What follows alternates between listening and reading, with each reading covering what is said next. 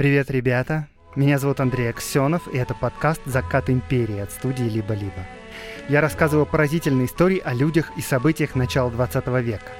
Революция, секс, наркотики и панк-рок в Российской империи.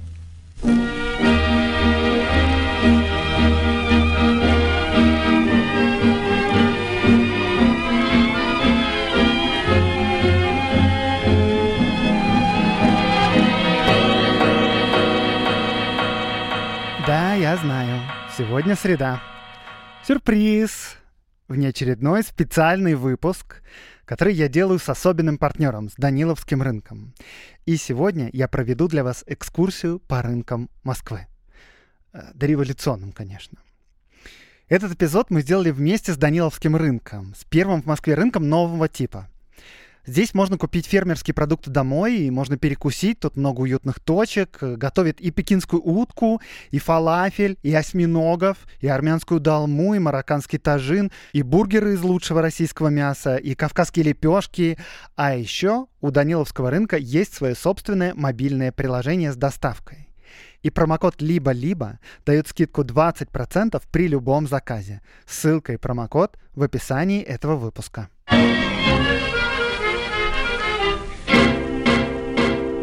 Итак, приглашаю вас побродить вечерок среди площадей, дворов и стен до революционной Москвы. Начнем с самого центра, с охотного ряда. Охотный ряд находился неподалеку от нынешнего здания Государственной Думы, напротив Дома Благородного Собрания. Сейчас этот дом называется Дом Союзов. И охотным рядом он назывался потому, что когда-то давно здесь торговали дичью. Но в начале 20 века это уже довольно большой рынок, и торгуют тут всем подряд. Смотрите, с одной стороны, это как бы центральный рынок. Он такой нарядный, красочный. Тут развалы овощей, мяса. Прямо видно, сколько богатств у матушки Москвы. Но еще у охотного ряда есть особая репутация. Самым большим авторитетом, как следует из названия, тут пользуются мясники. Это огромные ражи и мужики с топорами, которые перерубают замороженные туши одним ударом. И вот если вы попробуете им заявить, что мясо как-то, ну, не очень, или что-то весит подозрительно мало, то вас, скорее всего, обругают последними словами. А спорить с местными продавцами почему-то не хочется. Не выглядят они как люди, которых, знаете, можно в чем-то убедить. Серьезные, суровые ребята.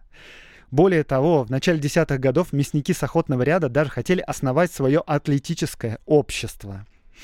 Общество они не организовали, но в любом случае были людьми, которые рады почесать кулаки свои без особенных раздумий.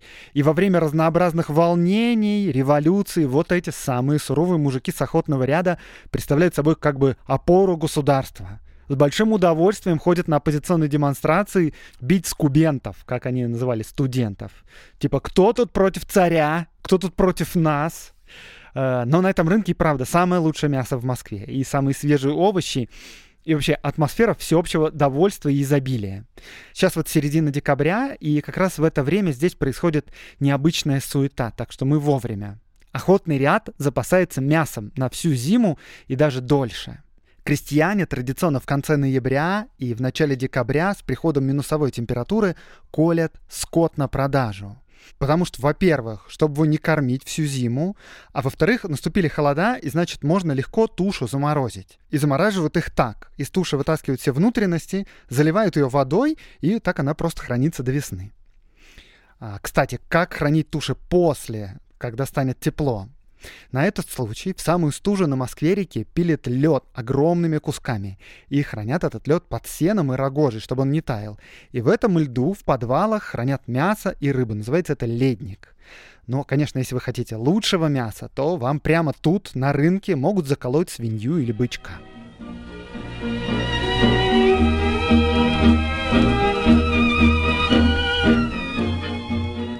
Ладно, пойдемте дальше. Отсюда мы двигаемся на Красную площадь. С театральной площади можно сесть на трамвай и выйти недалеко от памятника Минину и Пожарскому. Да, на Красной площади ездят трамваи. Сейчас тут нет никакого рынка. Но раз в год, на вербное воскресенье, тут настоящий праздник потребительства.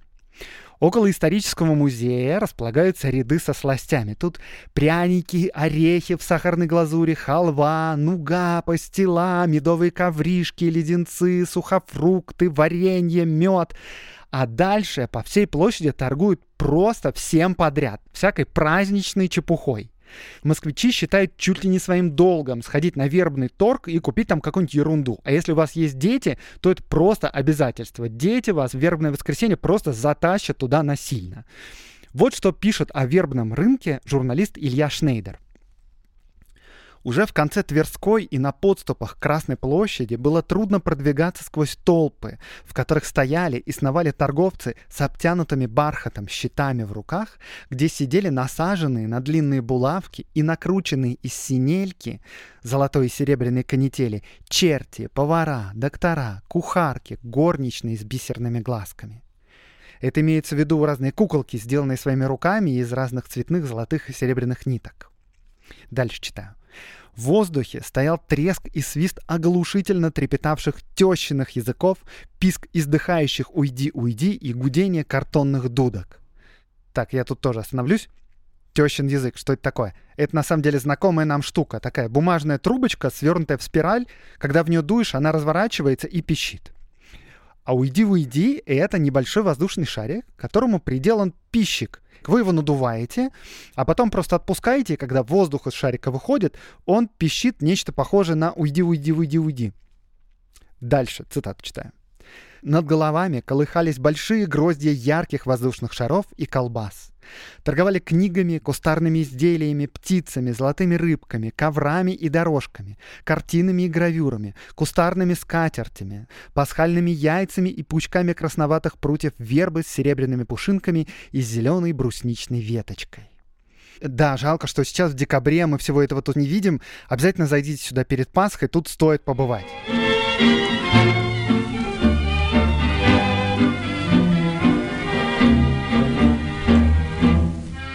Мы пойдем дальше. Спустимся по Васильевскому спуску и выйдем к Москве-реке. Тут сейчас в декабре тоже пусто. Немного странная экскурсия получается. Многие места в декабре не работают, но поверьте, если вы придете сюда в первую неделю поста, то вам точно понравится. Тут на набережной от самой Яузы до Большого каменного моста раскинется грибной рынок. И на грибном рынке торгуют преимущественно крестьяне. Выглядит это вот так. Бесчисленные ряды ларей и телег с горами всякой постной снеди. Доминируют грибы. Много меда, варенья, всевозможных дешевых кондитерских сластей и мешки сушеных фруктов.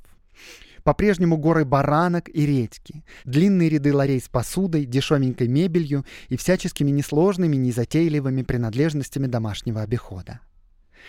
Грибной рынок был таким фирменным местом в Москве, где можно было из первых рук купить деревенскую снедь у крестьян.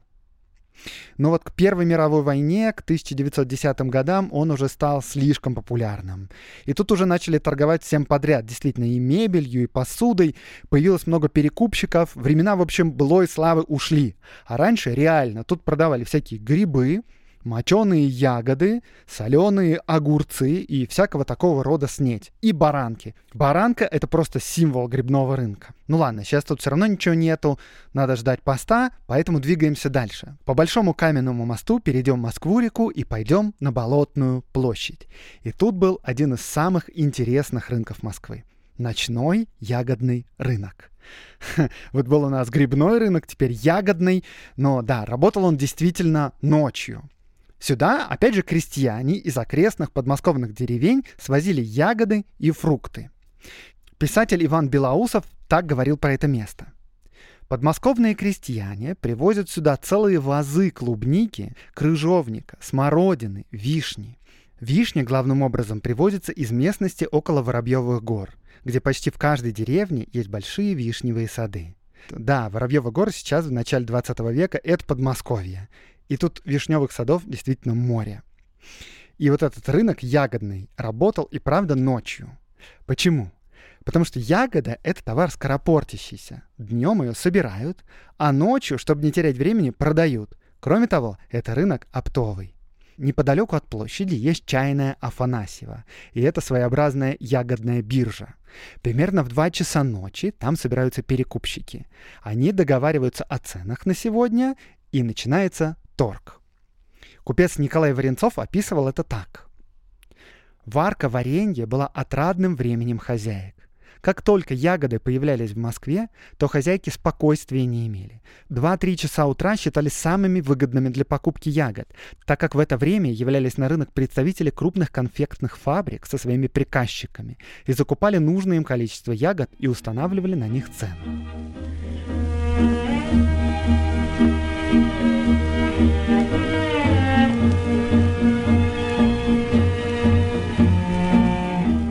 Теперь по Москворецкому мосту вернемся на левый берег. Отсюда поднимемся по китайскому проезду и дойдем до Старой площади. Китайгородская стена еще не снесена.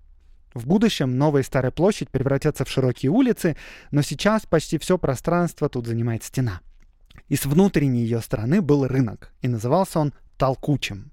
Владимир Гелеровский так его описывал. По одну сторону китайская стена, по другую — ряд высоких домов, занятых торговыми помещениями. В верхних этажах конторы и склады, а в нижних — лавки с готовым платьем и обувью. Все это товар дешевый, главным образом русский. Шубы, поддевки, шаровары или пальто и пиджачные сюртучные пары, сшитые мешковато для простого люда. Тут надо кое-что разъяснить. Магазин готового платья, вот как здесь на рынке вокруг нас, это магазин для самых простых людей, для демократичной публики. Ни один уважающий себя представитель среднего класса не будет покупать себе готовую одежду. Одежда берется только в ателье или в пошивочной мастерской, где брюки, сюртук или мундир сошьют ровно на вас. Готовое платье, то есть заранее сшитую одежду, покупала только беднота. Рабочие, прислуга и приезжие. Окей, дальше вам пересказываю слова Гелеровского. Около входа всегда галдеж от десятка зазывал, обязанностью которых было хватать за полы проходящих по тротуарам и тащить их непременно в магазин, не обращая внимания, нужно или не нужно ему готовое платье.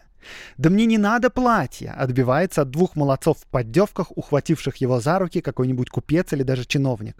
«Помилуйте, ваше здоровье!» Или, если чиновник, «Ваше бродие!» «Да вы только поглядите товар!»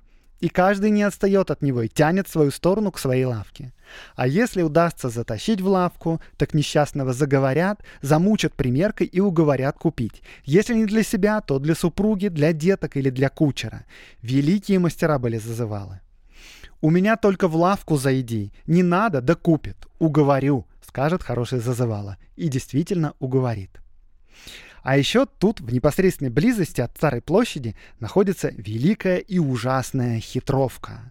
С беглыми каторжниками, нищими, ворами, проститутками и беспаспортными, которые на чердаках и по квартирам убогих домов трудятся, не покладая рук. В частности, одним из основных занятий хитровских жителей была перелицовка краденого. Вот, например, ночью сняли молодцы с кого-нибудь шубу, притащили на хитровку, и к утру уже никакой шубы нет, а зато есть пять меховых шапок, которые продают где? Правильно, тут же на толкучем рынке. Так что если вы собираетесь тут что-то купить с рук, а не в лавке, то велика вероятность, что это будут вещи краденые. Кстати говоря, будьте внимательней. Кошелек спрячьте поглубже, а шляпки и фуражки я вам рекомендую надеть покрепче, потому что очень легко, знаете, можно лишиться и того, и другого. И, кстати говоря, на рынках Москвы вообще не часто можно увидеть обеспеченную публику. Мы же с вами на экскурсии обеспеченная публика.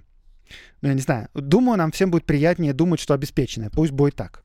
Так вот, обеспеченная публика, есть куда-то и ходит за покупками, то в Мюр и или в другие универсальные магазины. На рынке ходит прислуга, большей части кухарки. Еще ходят работники трактиров и ресторанов, рабочие и их семьи. Так что если здесь появляется зажиточный гражданин, то будьте уверены, с него сдерут три шкуры. Заплатит он за все двойную цену, и почти наверняка его где-нибудь обвесят.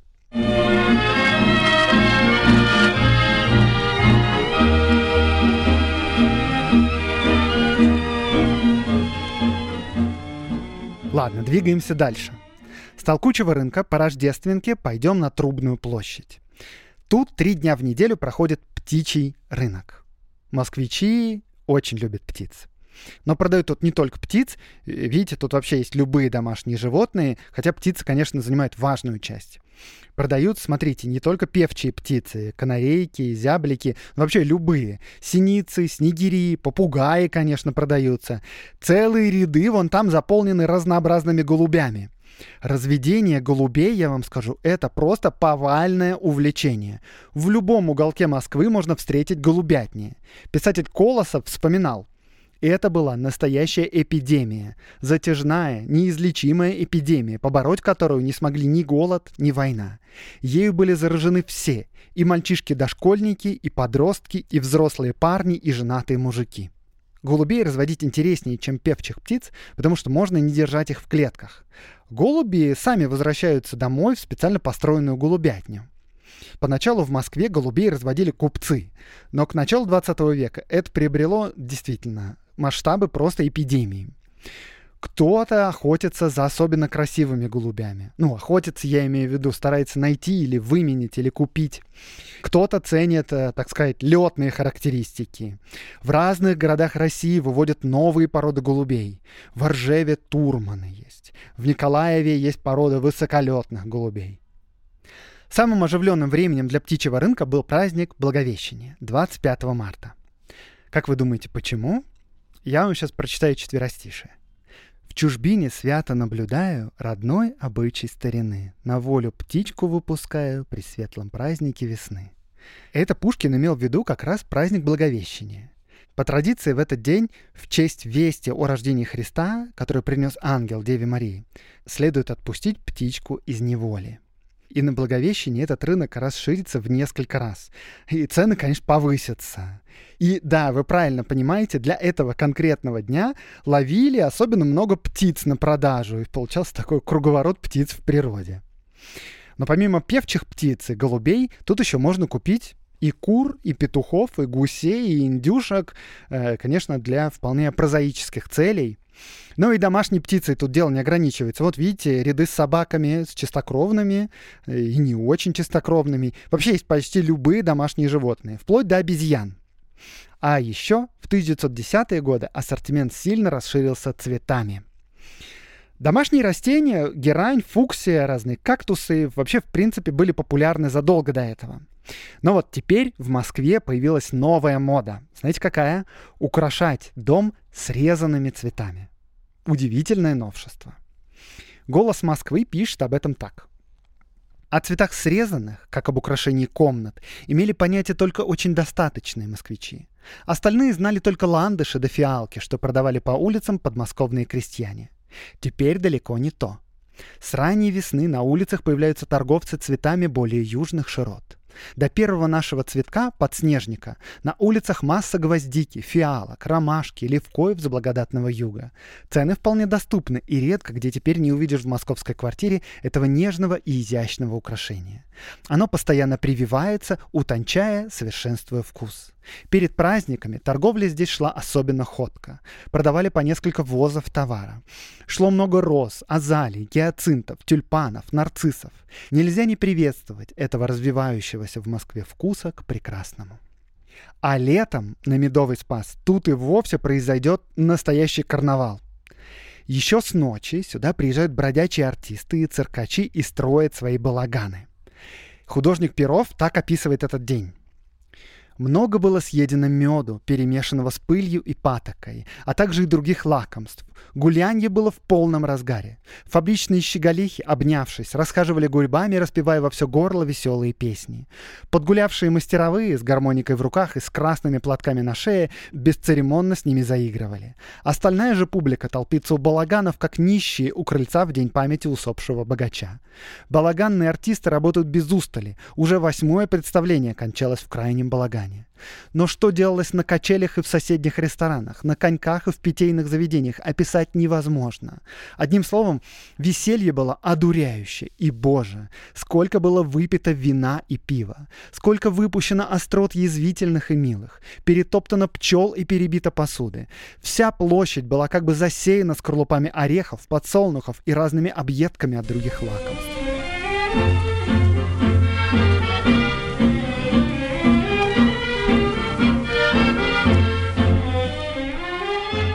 Ладно, отсюда пойдем дальше. Нас ждет знаменитая Сухаревка.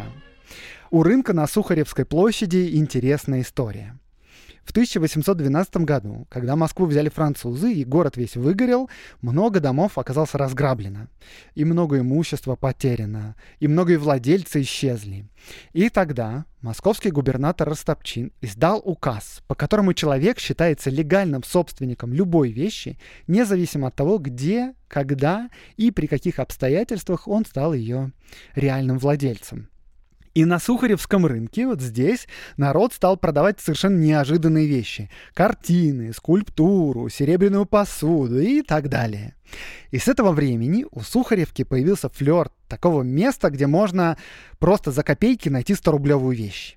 Ну, конечно, сейчас, вот к началу 20 века, это уже классический блошиный рынок, правда, огромный и со столетней репутацией. И тут, правда, много антиквариата. Аккуратнее будьте, потому что не только на прилавках, но вот и на земле разложены, видите, какие-то статуэтки, картины, подсвечники, монеты, разные вообще какие-то случайные предметы. За 3-5 рублей можно легко купить фальшивые рубли времен Алексея Михайловича. Да, и в каждой второй лавке можно увидеть поддельные полотна Рафаэля, Рубенса, без проблем. Владимир Гелеровский, которого я упоминал чуть до этого, пересказывал такую байку. К палатке одного антиквара подходит дама, долго смотрит картины и останавливается на одной с надписью «Илья Репин», и на ней ярлык «10 рублей». Вот вам 10 рублей. Я беру картину. Но если она не настоящая, то принесу обратно. Я буду у знакомых, где сегодня Репин обедает, и покажу ему. Приносит дама к знакомым картину и показывает ее Илье Репину. Тот хохочет, просит перо и чернила и подписывает внизу картины. Это не Репин. И подпись «Илья Репин». Картина эта опять попала на Сухаревку и была продана благодаря репинскому автографу теперь уже за 100 рублей. Еще, помимо антиквариата, Сухаревка считается местом, где можно купить любые книги. Студенты очень любят этот рынок. Тут можно найти на развалах литографированные копии университетских лекций. Причем даже существует своеобразный прокат книг. Можно было перед экзаменами за 5 копеек в день взять себе книгу для подготовки и потом ее вернуть. А вот тут посмотрите, рядом несколько лавок, которые торгуют книгами с оккультными знаниями. Астрология, хиромантия, разные предметы для магии, гаданий. Ну, кстати, будьте уверены, что по-настоящему важные книги и предметы культа тут не будут лежать прямо на прилавке, потому что тут специфические покупатели. И таким покупателям приятно приобрести, знаете, особые издания с историей из-под прилавка. Ну и продавцы этим, конечно, пользуются.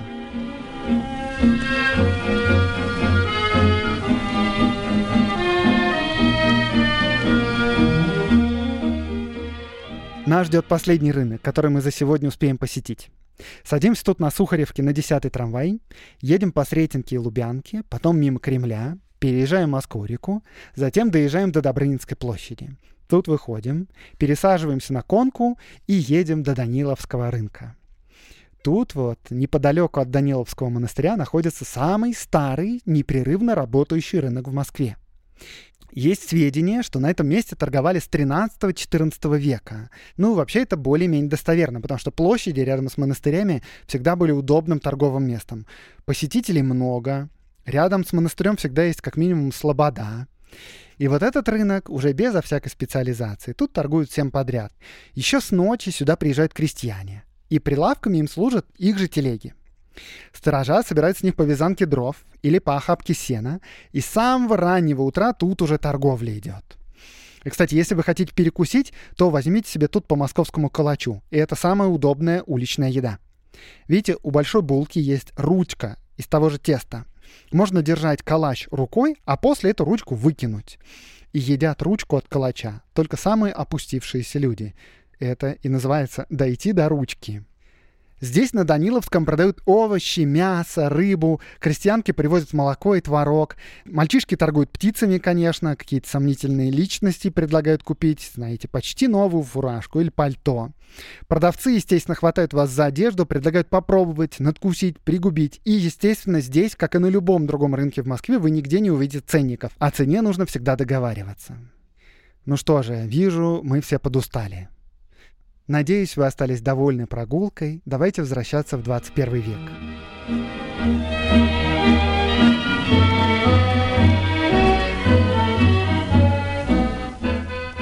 Все рынки, про которые я сегодня рассказывал, давным-давно исчезли. Кроме одного единственного Даниловского.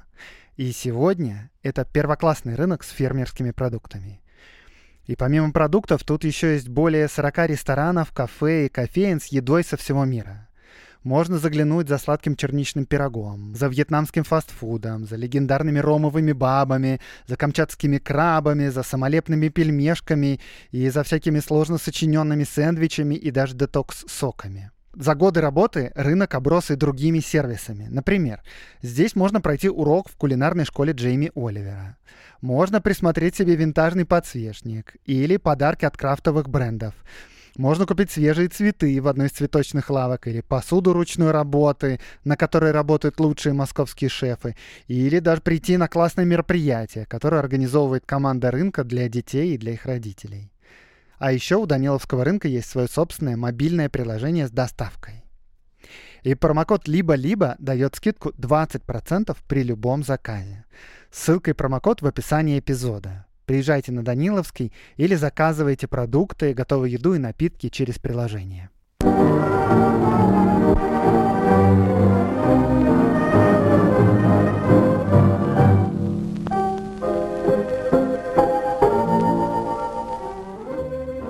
вами был Андрей Аксенов, подкаст «Закат империи», студия «Либо-либо» и специальный партнер – Даниловский рынок.